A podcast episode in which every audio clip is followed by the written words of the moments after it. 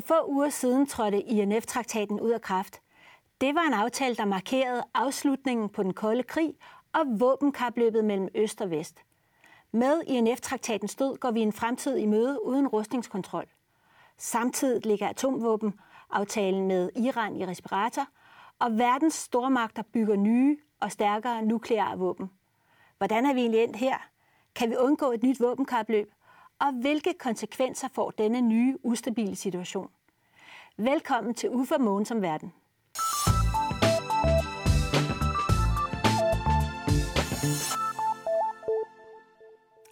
Velkommen Uffe, og velkommen Mogens.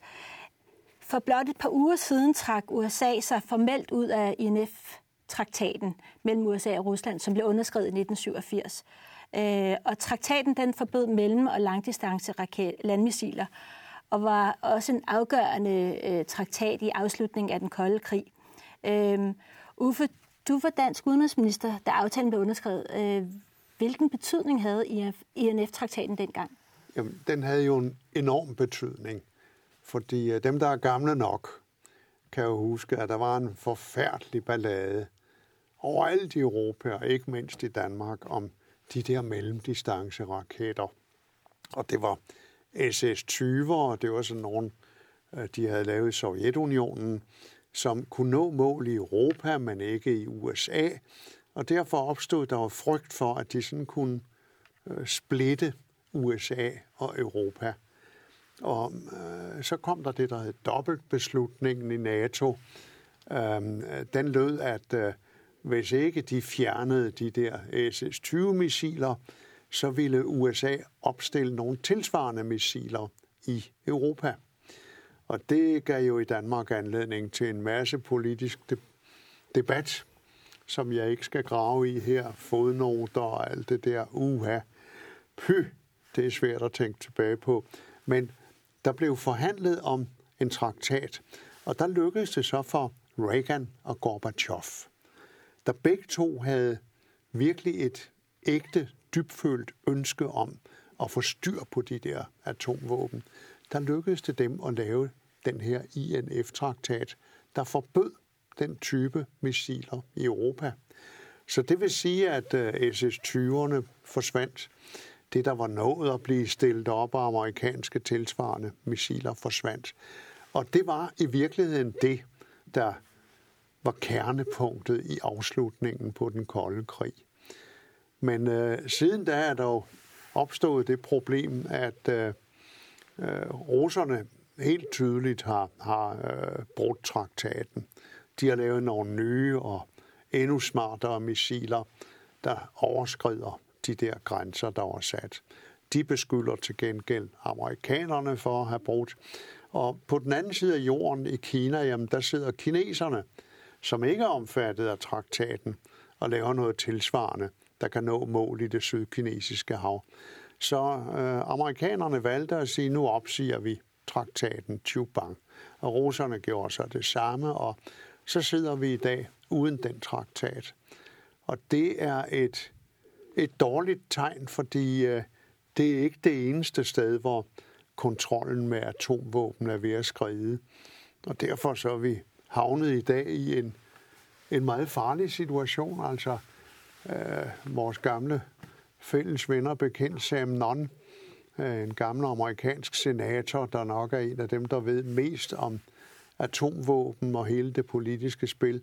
Han har været ude at sige, at risikoen for en atomkrig har aldrig været større i dag, end den var helt tilbage til, til Kuba-krisen. Og så er det jo alvor. Og Mogens, deler du uh, Uffes bekymringer i forhold til både det, som ligesom siger, både, både det, der det har betydet historisk uh, op gennem 80'erne uh, og 90'erne og til i dag, men også bekymring for, at vi faktisk nu står øh, i en meget øh, farlig situation. Ja, fordi INF-traktaten var jo mere end det, der stod i den. Det var det store tillidsgennembrud mm. mellem USA og den daværende Sovjetunion. Og, og dermed indledningen til, at man i det hele taget brugte færre ressourcer på oprustning og begyndte at ruste ned på mange områder og frigjorde ressourcer til mere fornuftig menneskelig adfærd, kan man sige. Så det, det var en enormt vigtig øh, traktat, øh, og, og, og der er egentlig ikke meget mening i at opsige den, fordi øh, der er ikke nogen af dem, der har stor indsigt i det her, der siger, at nogen bliver tryggere af at begynde at opstille øh, landbaserede, mellemdistancemissiler igen. Men det er klart, at der er sket meget med teknologi i mellemtiden, og der er sket det, at Kina er blevet en spiller på, ja, nærmest på linje med de to andre i den her teknologi. Og derfor skal man selvfølgelig øh, ikke opsige den, men man skulle bruge meget, meget mere energi på at finde ud af, hvordan ser næste version ud. Mm. Hvordan kommer den til at inkludere øh, kineserne? Fordi ellers kommer vi ud i et ukontrolleret øh, oprustningskapløb. Og det, det er risikabelt, fordi det øger risikoen for krig, og det er uhyre kostbart. Og, og, er det stadig de to andre, altså Rusland og USA, der sidder på 90 procent af, af verdens atomvåben. Alle våben, ja. ja, ja. de cirka 8.000 atomvåben, ja. der er. Det er stadig de to. Men kineserne begynder at komme op selvfølgelig. Og Indien. Indien er også ved at komme frem. Og hele det der øh, regime, der var med ikke-spredningstraktat, ja. den er jo blevet gennemhullet efterhånden. Så der er kommet nye atommagter til. Så usikkerheden er der. Men kernen i det er stadigvæk, Øh, at det er øh, Amerikas og Ruslands regeringer, der skal enes om igen at prøve, på trods af al den ballade, der er på alle mulige andre punkter, så sætte sig ned og sætte nogle eksperter ned og tale om, hvordan kan vi genskabe noget af kontrollen.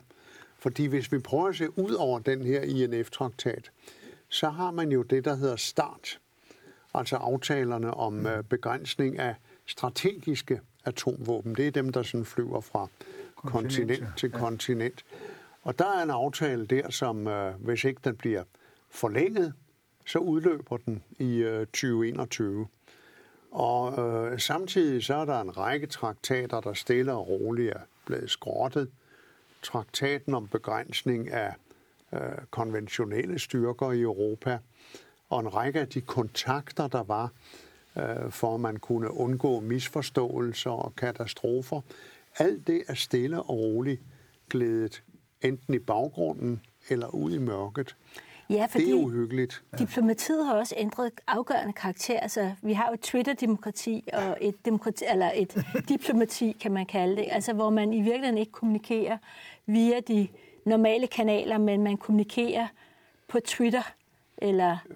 I hvert fald i første omgang, og så senere hen, så må ja. diplomatiet følge op er mere almindeligt. Det helt basale er jo, at der, der kommer uh, kontakt igen, der kommer uh, varsling, der kommer ja. aftaler om større indsigt, og at der er nogen, der begynder at forhandle om, hvordan ser den næste traktater ud. Ja. At der overhovedet er den vilje. Og det, der er problemet, er jo selvfølgelig, at, at uh, der er noget i vejen med dem alle sammen, men der, i USA er der det i vejen, at, at uh, State Department ikke fungerer. Det kommer vi også til at tale om i, i, i forhold til den seneste oplevelse, vi har haft i Danmark. Men, men, men øh, de mennesker, der har indsigten, øh, og som skulle have de der processer i gang, uanset hvad vi i øvrigt har af øh, udstående om Krim og Ukraine og alt muligt andet, så er det her jo eksistentielt vigtigt, at, at der er nogen, der tænker over, hvordan begrænser vi atomvåben øh, kapløbet. Også fordi det der med risikoen for en atomkrig har jo, har jo noget at gøre med, at, at våbenudviklingen er sådan, at der er mange af de der, øh, jeg har sagt, krigsmager, der kan se, jamen, nu kan man jo bruge atomvåben som pinpoint, en lille, lille atomkrig. Ikke? Ja. Og, og det, det, er jo, det, er jo, det er jo en frygtelig risiko for, for en eskalering. Men er det ikke meget forståeligt, at USA trækker sig? Altså, Rusland har ikke overholdt... Øh... Altså, Rusland har ikke overholdt. Det, det er der slet ingen tvivl om, og Derfor var der også enighed i NATO om, at USA sådan set var i sin gode ret til at opsige øh, den der traktat. Men alligevel, når så der ikke samtidig på en eller anden måde øh, øh, skabes nogle kontakter, hvor man taler sammen, det gør det farligt. Og der er jo det, der hedder NATO-Rusland-rådet, hvor for eksempel generalerne sidder og kan tale sammen. Mm.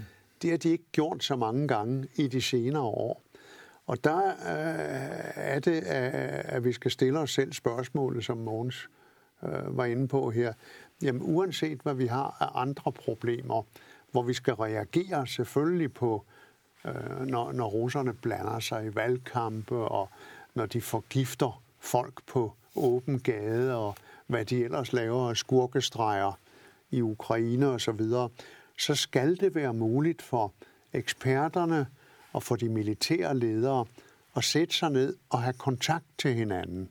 Altså man skal, som nogen siger, tilbage til det, der hedder at jaw jaw is better than war war. Det var noget, Churchill sagde i sin tid. Uh, man skal kunne snakke sammen.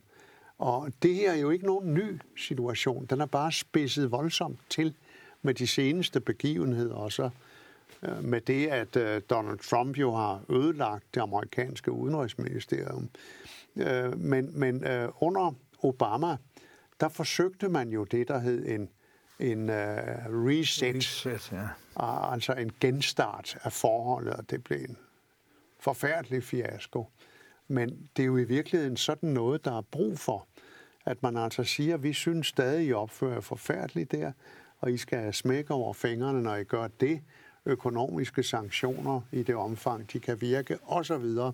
Men hvis russerne får fornemmelsen af, at ligegyldigt hvad der sker, så bliver de siddende i straffeboksene. Mm.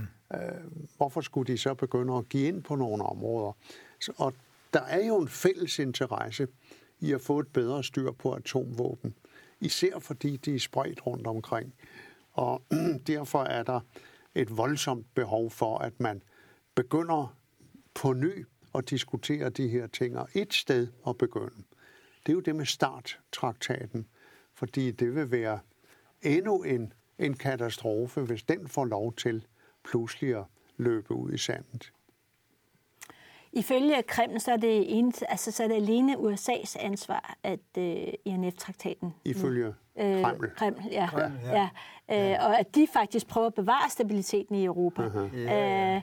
Øh, øh, altså, er der, noget, er der noget om snakken i, i forhold til det, eller er det bare... Øh...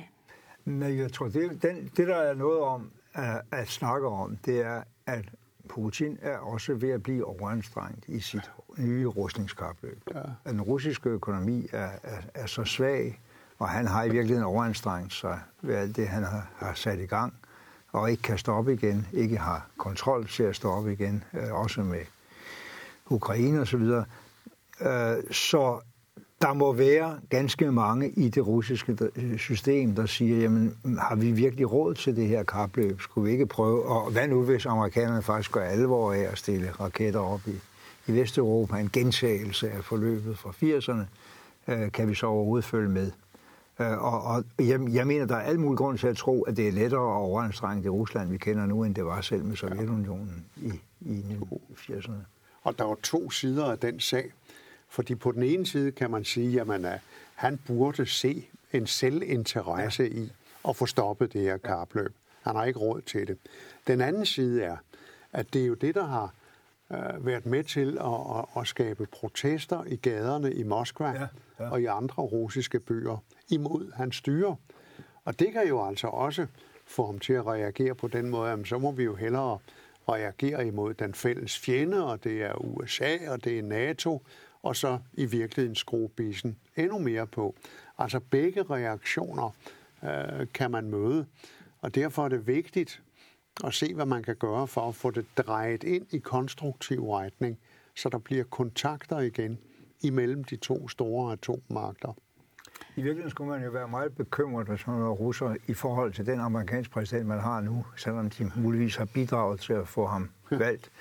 Fordi han har jo øh, dels den der øh, voldsomme skubbetaktik i forhold til, at vi andre skal bruge flere penge på, på oprustning. Man har jo ikke tænkt sig selv at bruge færre. Han sætter jo alle mulige oprustningsprogrammer i gang, og han er vildt optaget af at få solgt flest mulige våben til resten af verden øh, som del af sin økonomiske politik.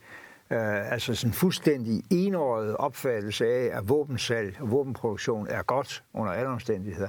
Sådan en mand skulle de jo være rigtig bange for. Fordi USA kan jo så også. Øh, de har kapaciteten til, ja. til at gøre alt det, som ingen andre har.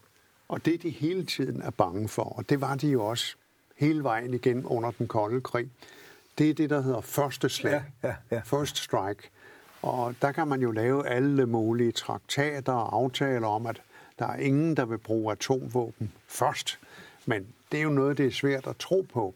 Og øh, jeg kan jo stadig huske den paranoia, der var tilbage i 1983, da Andropov var øh, sovjetisk leder, og hvor de misforstod en øh, øh, manøvre i NATO og troede, at det, der var på vej, det var et angreb på mm. Rusland, hvor man ville benytte sig af first strike. Og det var der, vi var ganske, ganske tæt på en atomkrig. Og der siges det jo, at øh, da Reagan hørte om det, øh, så blev han for alvor klar over, hvor dødsens farlige atomvåben var. Og han satte sig det mål helt at afskaffe atomvåben. Øh, hvad man jo desværre ikke kan, altså man kan ikke nedfinde, hvad der engang er opfundet. Det er jo tragedien i det, men så gik de jo i gang, da så Gorbachev kom til et par omgange senere, så gik de jo i gang med at lave aftaler om, hvordan kan vi så kontrollere de bæster. Og det var det, der gjorde, at den kolde krig hørte op. Og vi alle sammen lænede os tilbage og sagde, nu går verden fremad. Ja, historiens afslutning. sidder vi der, hvor vi sidder i dag. Jamen, for det var meget beværkelsesværdigt, at, at fra 83 til 85 er der en afgørende forskel i ja. hele altså verdenstemperaturen, kan man sige, hele spændingsniveauet. Ikke? Ja, i hvert fald 83 til 87, den, Eller 87 den her ja. aftale. Ja. Ikke? Altså, Gorbachev kommer først i 85. Han kommer i 85, ja. ja. Men, men, men, men, men, men det er rigtigt, at 1983 var jo det paranoide år, ja. hvor, hvor, hvor, hvor man var så tæt på i flere situationer. Vi kan også alle sammen huske nedskydningen af det sydkoreanske passagerfly, ja. Ja, som, ja, ja. som, som, som, som øh, var udtryk for, at det, øh, de sad med, med, med hånden på triggeren alle vegne i, i Rusland og var bange for Så var der den der angreb. historie om, der var den der manøvre, som fik øh, i NATO, som fik øh, Andropov, gammel KGB-chef, øh, på dødens rand.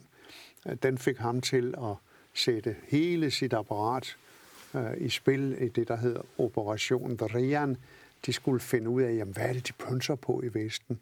Er det et angreb på os? Og så pludselig sker der det, at øh, en eller anden fejl sniger sig ind, og der sidder en oberstløjtnant et sted ja. øh, i sådan en kontrolbunker og ser pludselig noget, der på hans lille skærm, som det nu var dengang, jamen det er jo missiler, der er på vej mod Rusland. Og så skulle han jo altså have trykket på knappen. Det gjorde han ikke. Og han blev en helt bagefter i Vesten, ikke helt måske derhjemme. Men det viser, hvor, hvor, hvordan stemningen var, og hvor tæt vi var på en, på en katastrofe. Ja.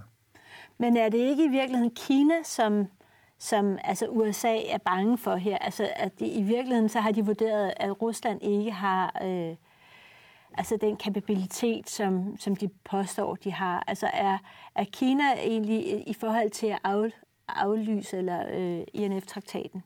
Altså, skal, amerikanerne skal jo passe virkelig på, at de ikke fejllæser Rusland, hverken som for stærkt eller for svagt, og, og, og ikke provokere øh, Putin til at, at tro, at hans eneste mulighed for at hæve sig er, at han opruster. Men det er klart, at Kina øh, betyder selvfølgelig mere og mere i al tænkning i USA, øh, og, og lige nu øh, sådan meget aggressivt øh, fra amerikansk side, både når vi snakker handelskrig og, og, og også militær opbygning, øh, at, at dem vil man inddæmme. Og, og derfor er man jo nødt til at få kineserne med ombord i nogle aftaler. Første omgang mere gennemsigtighed og sådan noget. Der har jo været faktisk historisk set også under Kissingers vedvarende deltagelse en masse kontakter mellem kinesisk og amerikansk militær, som jeg ikke tror fungerer i øjeblikket, men det, men det var en god begyndelse. Men kineserne er jo i fuld gang med at udvikle den type mellemdistance raketter. Ja, ja. Atombevæbnede, som, øh, som øh, INF-aftalen handlede om. Og det betyder, at hvis de for eksempel vil rydde det sydkinesiske hav for amerikanske krigsskibe, så vil de jo kunne gøre det med, med de missiler, fordi samtidig har teknologien udviklet sig. Altså man er på vej til nu at lave missiler, der kan flyve med fem gange lydens hastighed. Mm. Det, er jo, det er jo noget, der er meget svært at forstå. Og oven i det, så er der jo alt det, der foregår i cyberspace, hvor øh, det der med at, at misforstå situationer og tro, at et angreb er på vej, jamen det er noget, som øh, nogen, øh, hvad, hvad de så end måtte ville med det, jo kan bilde andre ind via øh, cyberspace, øh, via sådan nogle computergenererede angreb. Mm. Mm. Og, og øh, hvad skulle man ønske med det? Ja, nogen kunne finde på at gøre det for sjov. Øh, terrorister kan finde på at bruge det. Og så øh, kan det bruges i et spil, hvor man vil smide lus i skinpælsen.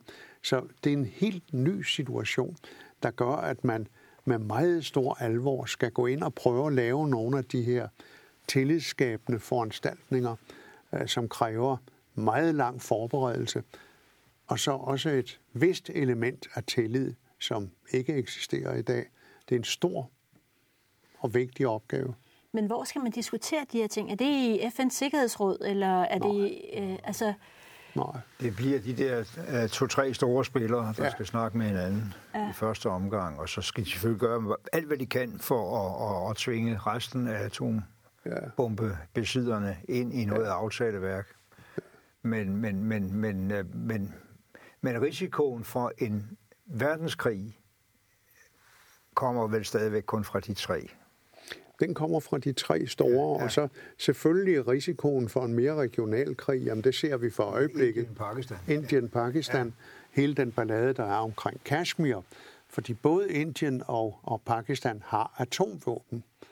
Og risikoen for, at der bliver brugt atomvåben lokalt, den er jo absolut til stede. Ja. Men nu spurgte du før, Charlotte, at, at det sådan især Kina, man skal være bange for. Uh, jamen, uh, der er jo også en voksende bekymring for uh, meget nærmere os, hvad der kan ske sådan et sted som i Østersøen, hvor et af de scenarier, der bygges op, de steder, hvor man prøver at råbe vagt i gevær, det er omkring Kaliningrad hvor øh, Rusland jo har udstationeret i Kaliningrad. Det er den her lille enklave, der ligger imellem to NATO-lande, nemlig Litauen og Polen, ud til Østersøen. Øh, der er stationeret de såkaldte Iskander-missiler, som vil kunne bære atomvåben, som vil kunne nå for eksempel København eller Stockholm. Og det er klart, det giver et element af usikkerhed, hvor man i nogle af de scenarier, der så er lavet, siger, at hvis russerne på et tidspunkt tror, at de er ved at blive angrebet, så vil de kunne finde på at lave et førstegangs tilbageslag der. Og, og, og det viser jo, hvor, hvor, hvor tæt på os det er ved at komme det her. Og det, det må jeg indrømme. Det er noget, jeg er virkelig nervøs for.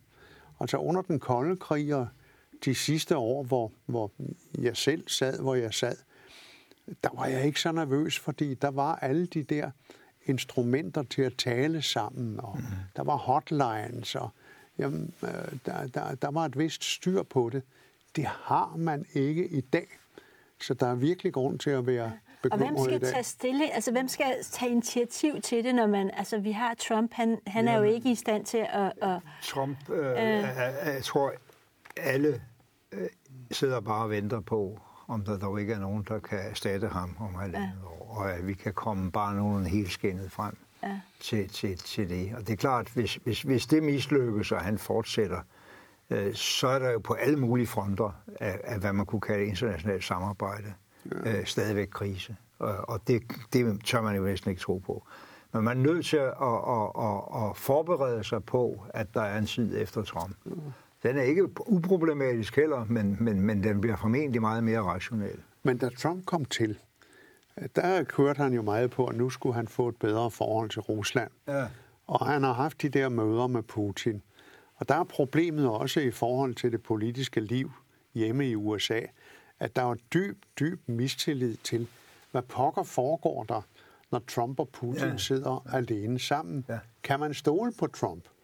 Og, og det er der jo mange, kan der... Kan han forstå, hvad der foregår? Forstår han, hvad der foregår, ja. ja. Og, ja. Øh, det, ja. tror han, det er en ejendomshandel, ja, ja, ikke? Ja. Øh, og læser han de papirer, han får, det ved vi, han sjældent gør. Lytter han til de råd, der bliver givet næppe. Det er en farlig situation. Men også, Trump har jo også uh, trukket USA ud af aftalen med Iran, og det ja, vil sige, at Iran-aftalen ligger i respirator uh, nærmest. Uh, og det iranske styre har brudt flere elementer af den aftale nu. Øh, hvordan skal vi... Øh... Ja, det har det iranske styre måske gjort, men det er jo, det er jo helt marginalt. Det er jo ikke noget, der ja. bringer os i retning af en, en af iransk atombombe. Det er bare, at de har ville markere, at når alle deres forudsætninger for at lave den aftale er blevet brudt af Trump, øh, så føler de sig ikke bundet af den. Men samtidig appellerer de jo voldsomt til europæerne om at gøre alt, hvad vi kan for at få den til at op og køre igen. Men problemet er, og det mener jeg er, at det mest, øh, man kan, det er svært at grædbøje, hvor Trump har været mest destabiliserende, men for verdensfreden på kort sigt, der er det, han har gjort imod øh, aftalen med Iran, som var godkendt af hele verden, ja. FN's Sikkerhedsråd, alle de store.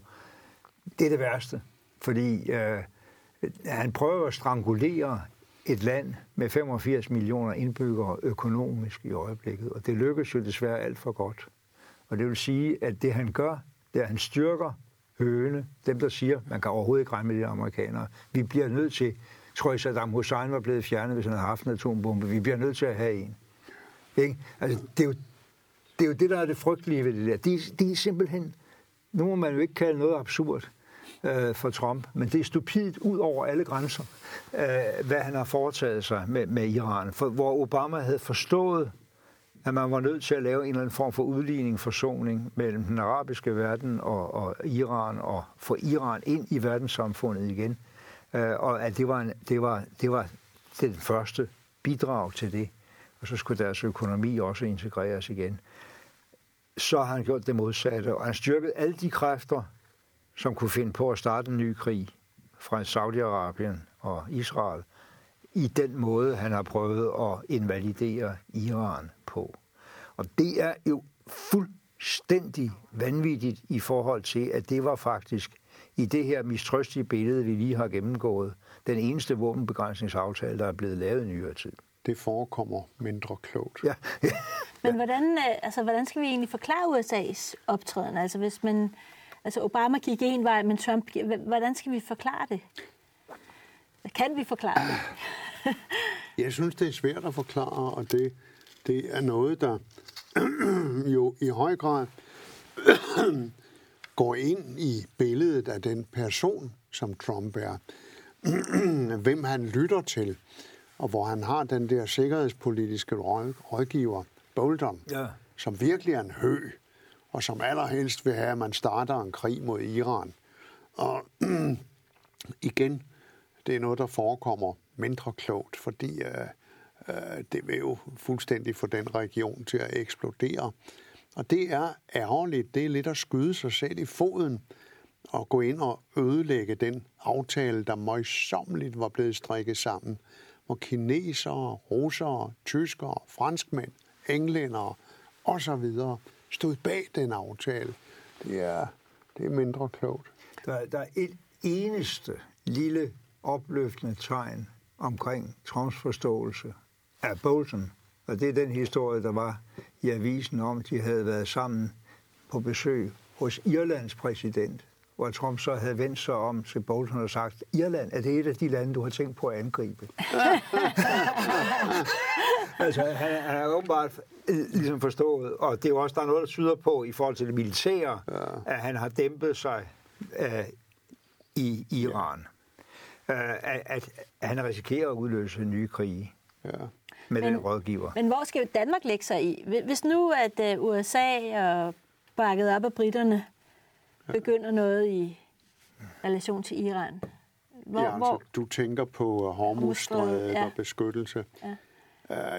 Jeg mener, at Danmark skal gøre, som vi hidtil har gjort, nemlig lægge i ly af NATO og lægge i ly af EU og så øh, i stigende grad erkende, at øh, hvis ikke NATO fuldstændig kan stole på sine store allierede, så skal vi lægge lidt flere æg i den kurv, der hedder EU.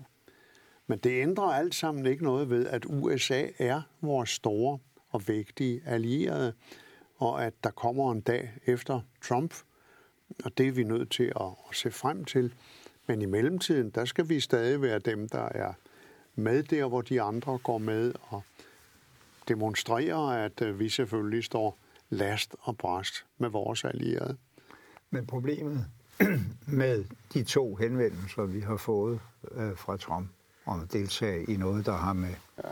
med Syrien, øh, Irak at gøre, øh, og, og, og, og, og undgå konflikt der, og, og deltagelse i noget i Hormuzstrædet, det er, vi kan jo ikke som medlemmer af EU medvirke til noget, der modarbejder atomtraktaten med Iran, og som skærper den konflikt, vi ikke ønsker. Vi er modstandere af. Vi støtter alle mulige bestræbelser for at holde handlen i gang med Iran. Og, og, der, der er jo ikke ret meget tvivl, når man kigger på Trump, at hans anlæggende med at få flere mennesker øh, i militær uniform og uh, krigsfartøjer til området, er at understøtte hans politik mod Iran. Og så er der næste øh, problem, det er, jo, det er jo så Storbritannien. Vi har traditionelt vandret ud i, i øh, krigsdeltagelse sammen med Storbritannien. Jeg har ikke været enig i det alle sammen, men det har været mere betryggende i fortiden, end det er lige nu. Fordi Boris Johnson er så frygtelig afhængig af Trump, når han nu har besluttet sig til, at han absolut vil forlade EU med eller uden aftale, formentlig uden aftale. Så har han brug for støtten fra Trump, og han bliver nødt til at støtte Trump. Og det vil sige, så har vi en ballade der med to af vores vigtigste allierede i forhold til det, vi faktisk er enige om i EU. Og på den konto var det måske en lidt en lettelse, at Trump ikke kom til Danmark. så slap vi for, for en direkte henvendelse Nej, jeg der. synes ikke, det var en lettelse, fordi der var virkelig nogle emner, som det var vigtigt at få talt med amerikanerne om. Først og fremmest det emne, som det jo strandede på, på grund af, af Trumps mærkelige misforståelser, øh, nemlig Grønland. Fordi øh, der er jo slet ingen tvivl om, at amerikanerne er mere og mere bekymrede over, at både russere og kinesere, de er aktive i Arktis. Og øh, at kineserne jo især har prøvet at møve sig ind i Grønland. Og det har vi jo set, hvordan øh, ja, de var jo fremme. De ville jo bygge Atlantlufthavn. Syv stykker. Syv stykker, så finansiere det og det hele. Og så videre, lave minedrift og alt det der. og det er klart, det ved vi i Danmark, at det ville USA aldrig tillade, fordi det er nu engang inde på næsten amerikansk territorium. Og derfor så har der jo været den forståelse, at det er Danmarks opgave at sørge for, inden for rammerne af rigsfællesskabet, at sådan noget ikke kommer til at ske. Og det har vi gjort. Og det var vel også det, Trump på en eller anden måde har misforstået, da de siger til ham, at øh, så når du kommer til Danmark, øh, så skal du snakke med dem om Grønland. For der er vi altså interesseret i at komme noget mere ind. Og så har det i den der øh, ejendomsmands øh, øh, mands, øh, hoved, der er det kørt der. Var det ikke nemmere at købe lort? Var, var det ikke meget nemmere? Og hvis han havde spurgt nogen i øh, sit State Department om det der i deres udenrigsministerium, så kunne han have fået at vide, ja, det er en meget sjov idé, og det har vi da prøvet før. Øh, men øh, siden vi sidst prøvede det, nemlig under præsident Truman lige efter krigen, så er der jo sket det, at Danmark fik en ny grundlov, og øh, øh, ifølge den så er Grønland en del af det danske rige.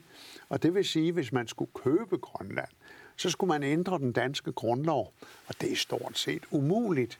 Så det er ikke det, du skal snakke om. Du skal snakke om, hvordan øh, vi kan gøre noget mere.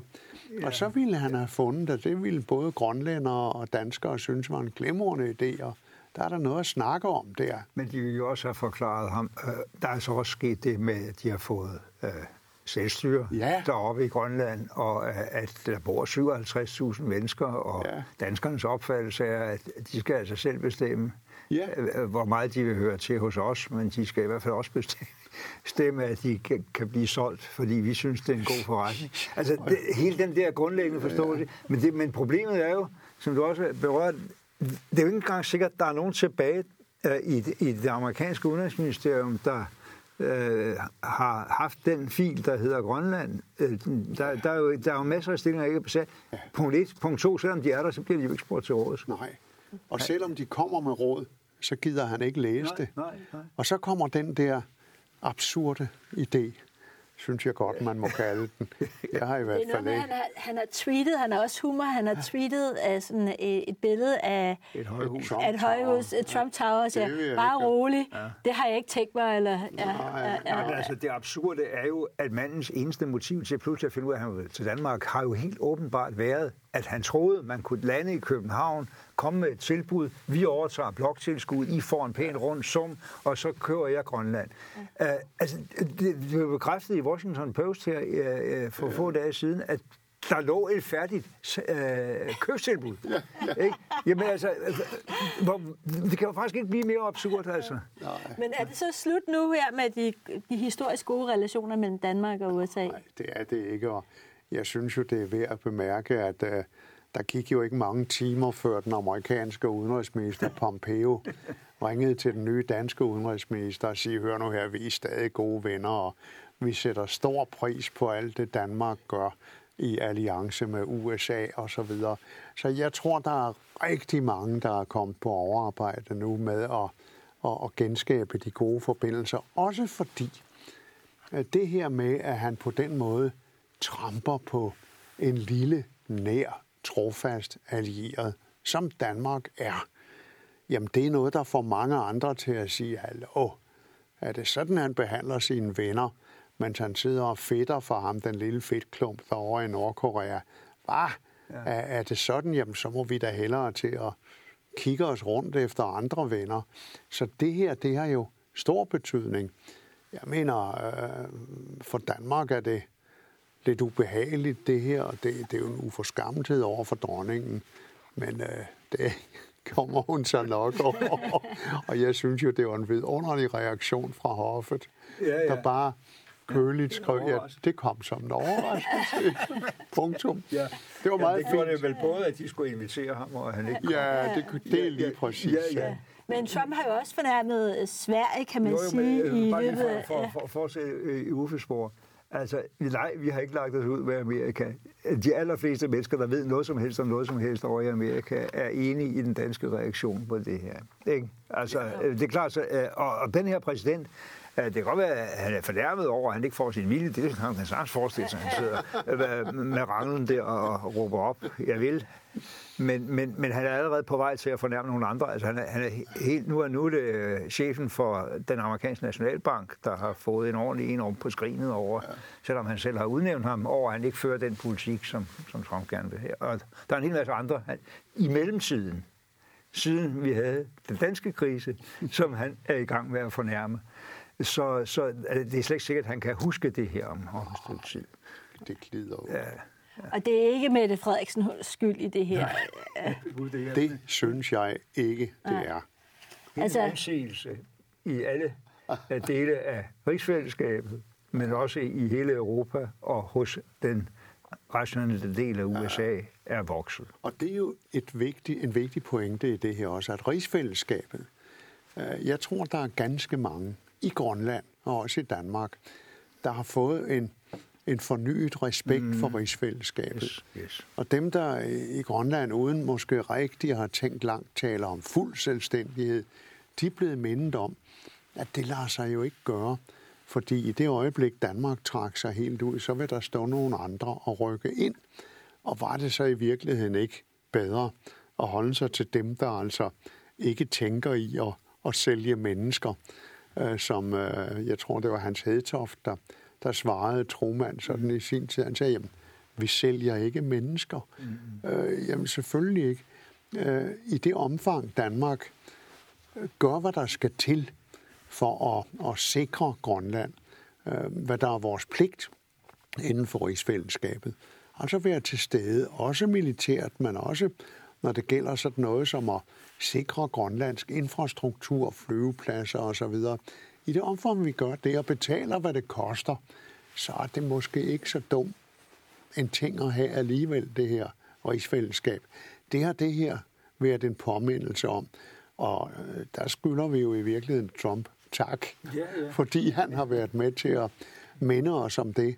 Men udstiller det egentlig ikke, at øh, hvor svært det samarbejde er med USA? Altså, altså øh, Trump han repræsenterer jo et misogynt, nationalistisk... Altså, Misogynt, det, er ikke, det må du Det er jo sin kvindefjendsk... Øh, øh, ja, kvindefjendsk. Altså, han repræsenterer et, et, et verdensbillede, som er så fjernt. Vi, vi, og hvis vi... Vild overmagt og ja, ja. Alle, alle, alle, alle de forkerte ting. Jo, det kan han jo. jo ja. og, og, det, og derfor er det også... Det, det er meget, meget stor lettelse at læse amerikanske meningsmål. Der er jo mange, der siger, at han bliver genvalgt. Han, ja. han er så dygtig til medierne. Ja. Meningsmålingerne, vi har set i nyere tid, viser, at stort set alle, der kunne tænke sig at blive demokratisk præsidentkandidat, kan slå ham med bred marken. Ja.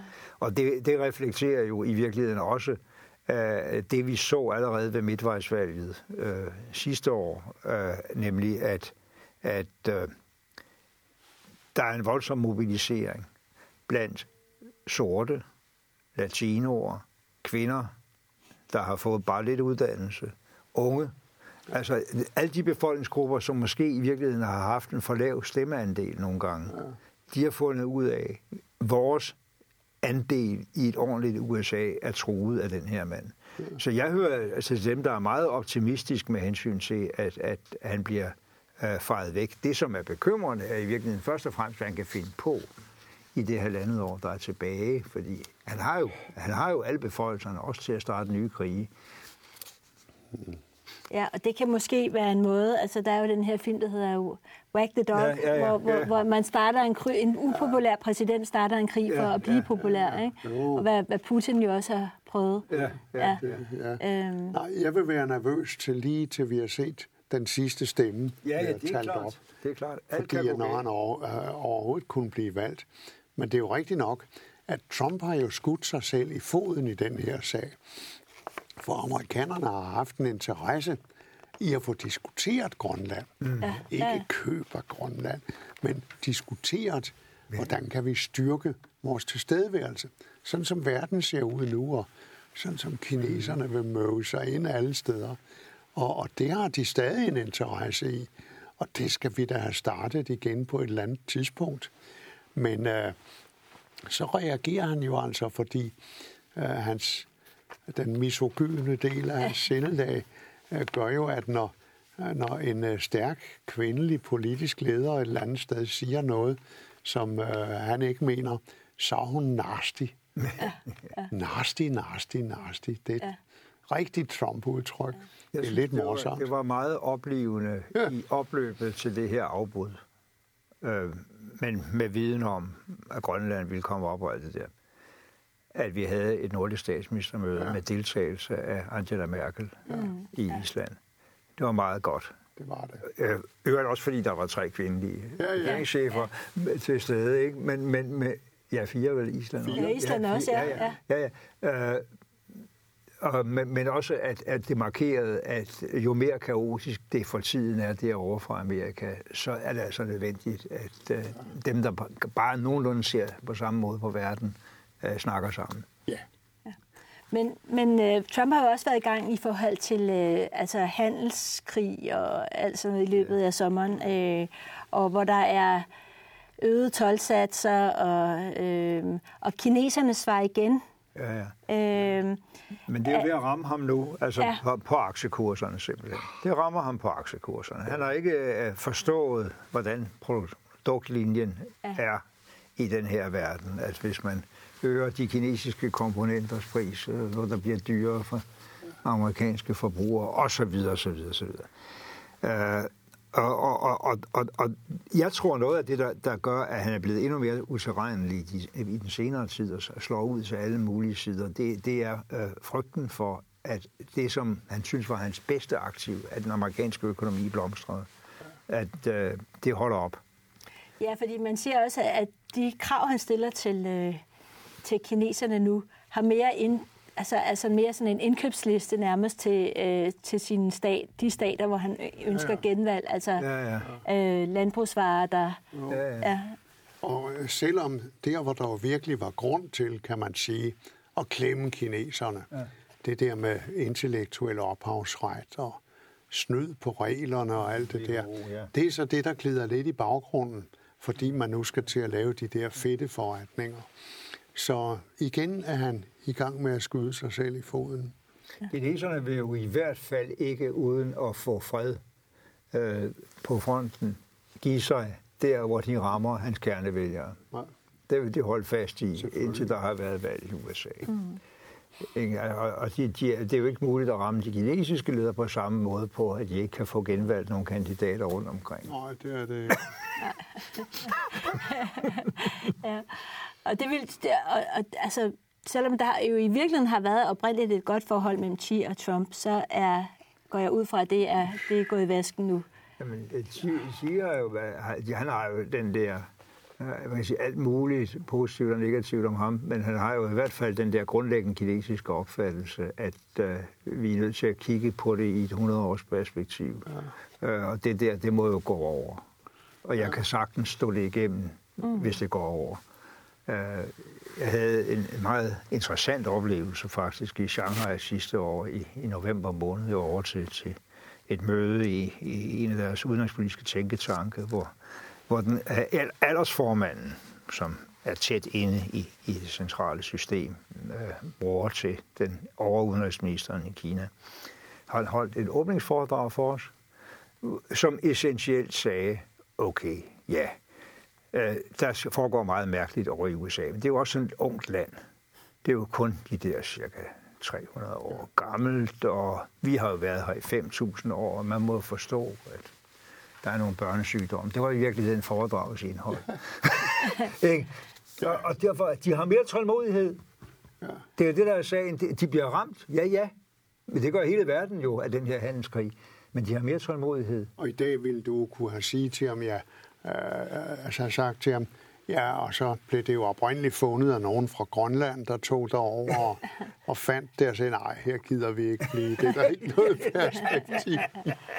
Men, men altså, Kina er jo begyndt at skrue på, også på de pengepolitiske, altså de, de sætter øh, valutaen ned, sænker... Ja, øh, ja, og dog, fordi det er, der, det er der jo en økonomisk sund forklaring på. Ja. Jamen, når de oplever de ting, de oplever, så er det klart, så kan valutakursen ikke holdes Nej. oppe, så vil det være kunstigt. Ja. Men Kina har jo fået sine problemer med Hongkong, det må man sige. Ja. Altså med det der øh, et land, to systemer. Det er jo virkelig noget, der er under, under pres for øjeblikket. Og det er jo øh, et andet af de brandpunkter, vi sidder med for øjeblikket, som godt kan udvikle sig i en, en meget farlig retning. Altså hvis de demonstrationer, der er i Hongkong, som jo fra at være om noget helt konkret lovgivning, hvis de udvikler sig, nu handler det jo mere om, at, at de føler sig snydt i forhold til aftalen om overdragelse fra, fra Storbritannien i sin tid. De vil have mere demokrati, og det er en ny generation, der stiller sig op der.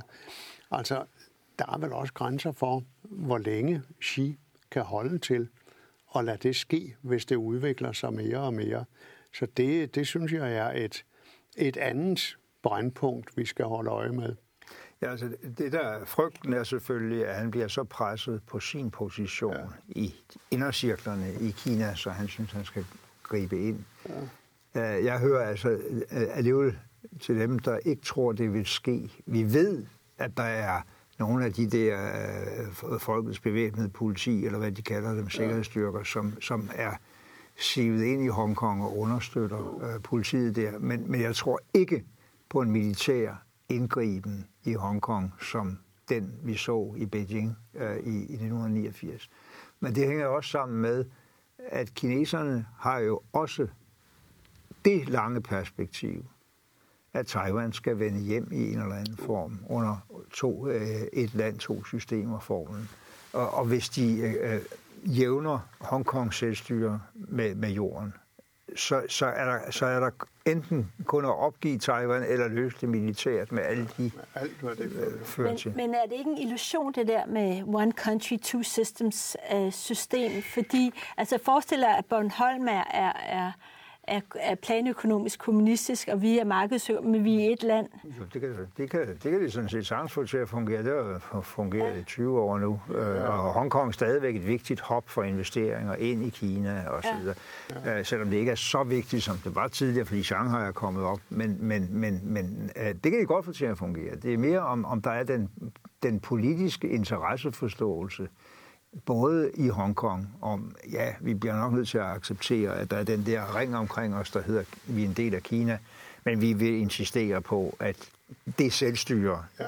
og det demokratiske Politiske selvstyre, frihed. vi er blevet lovet. Ja. Og selvfølgelig også den, lov, den særlige lovgivning ja. med, med, med, med øh, ret, borgerrettigheder, som, som eksisterer i Hongkong, at det bliver bevaret. Altså hvis vi går tilbage der til midt-80'erne, hvor Deng Xiaoping og fru Thatcher begyndte at sætte sig og snakke om det der med en tilbagevenden øh, til Kina af Hongkong.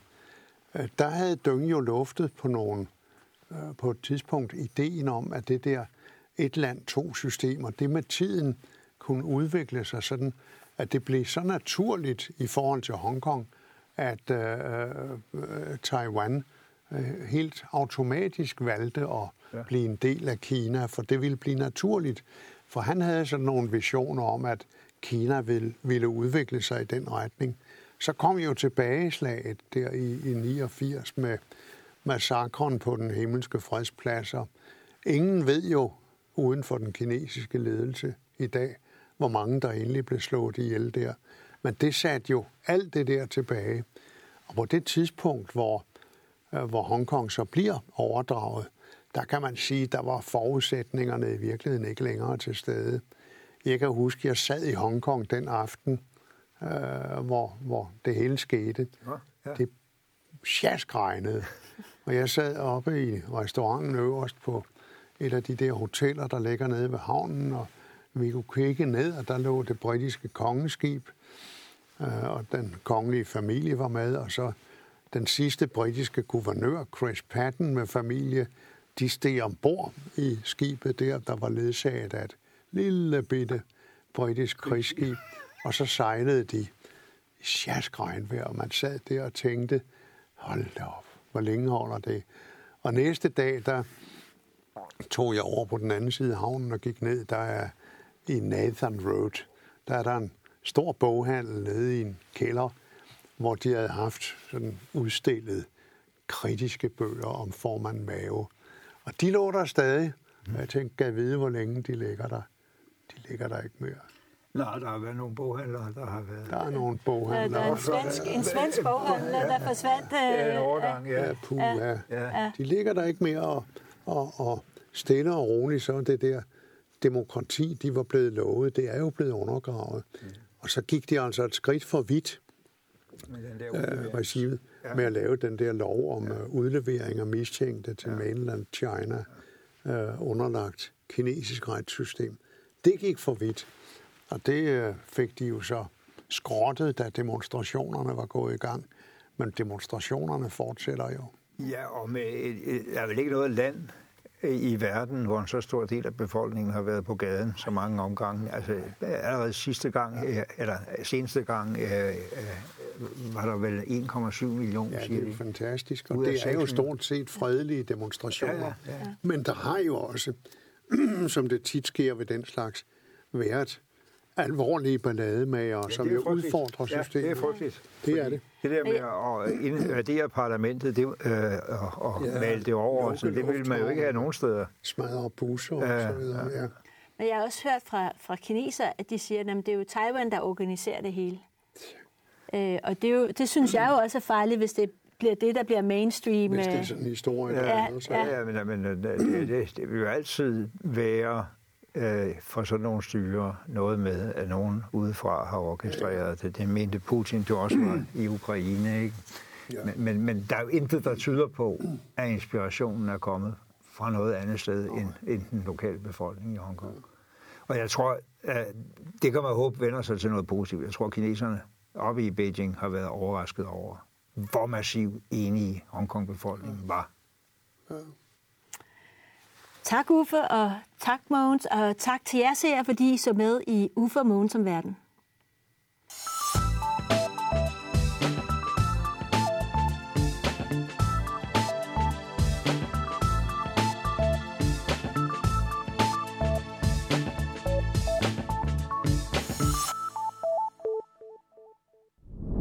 Música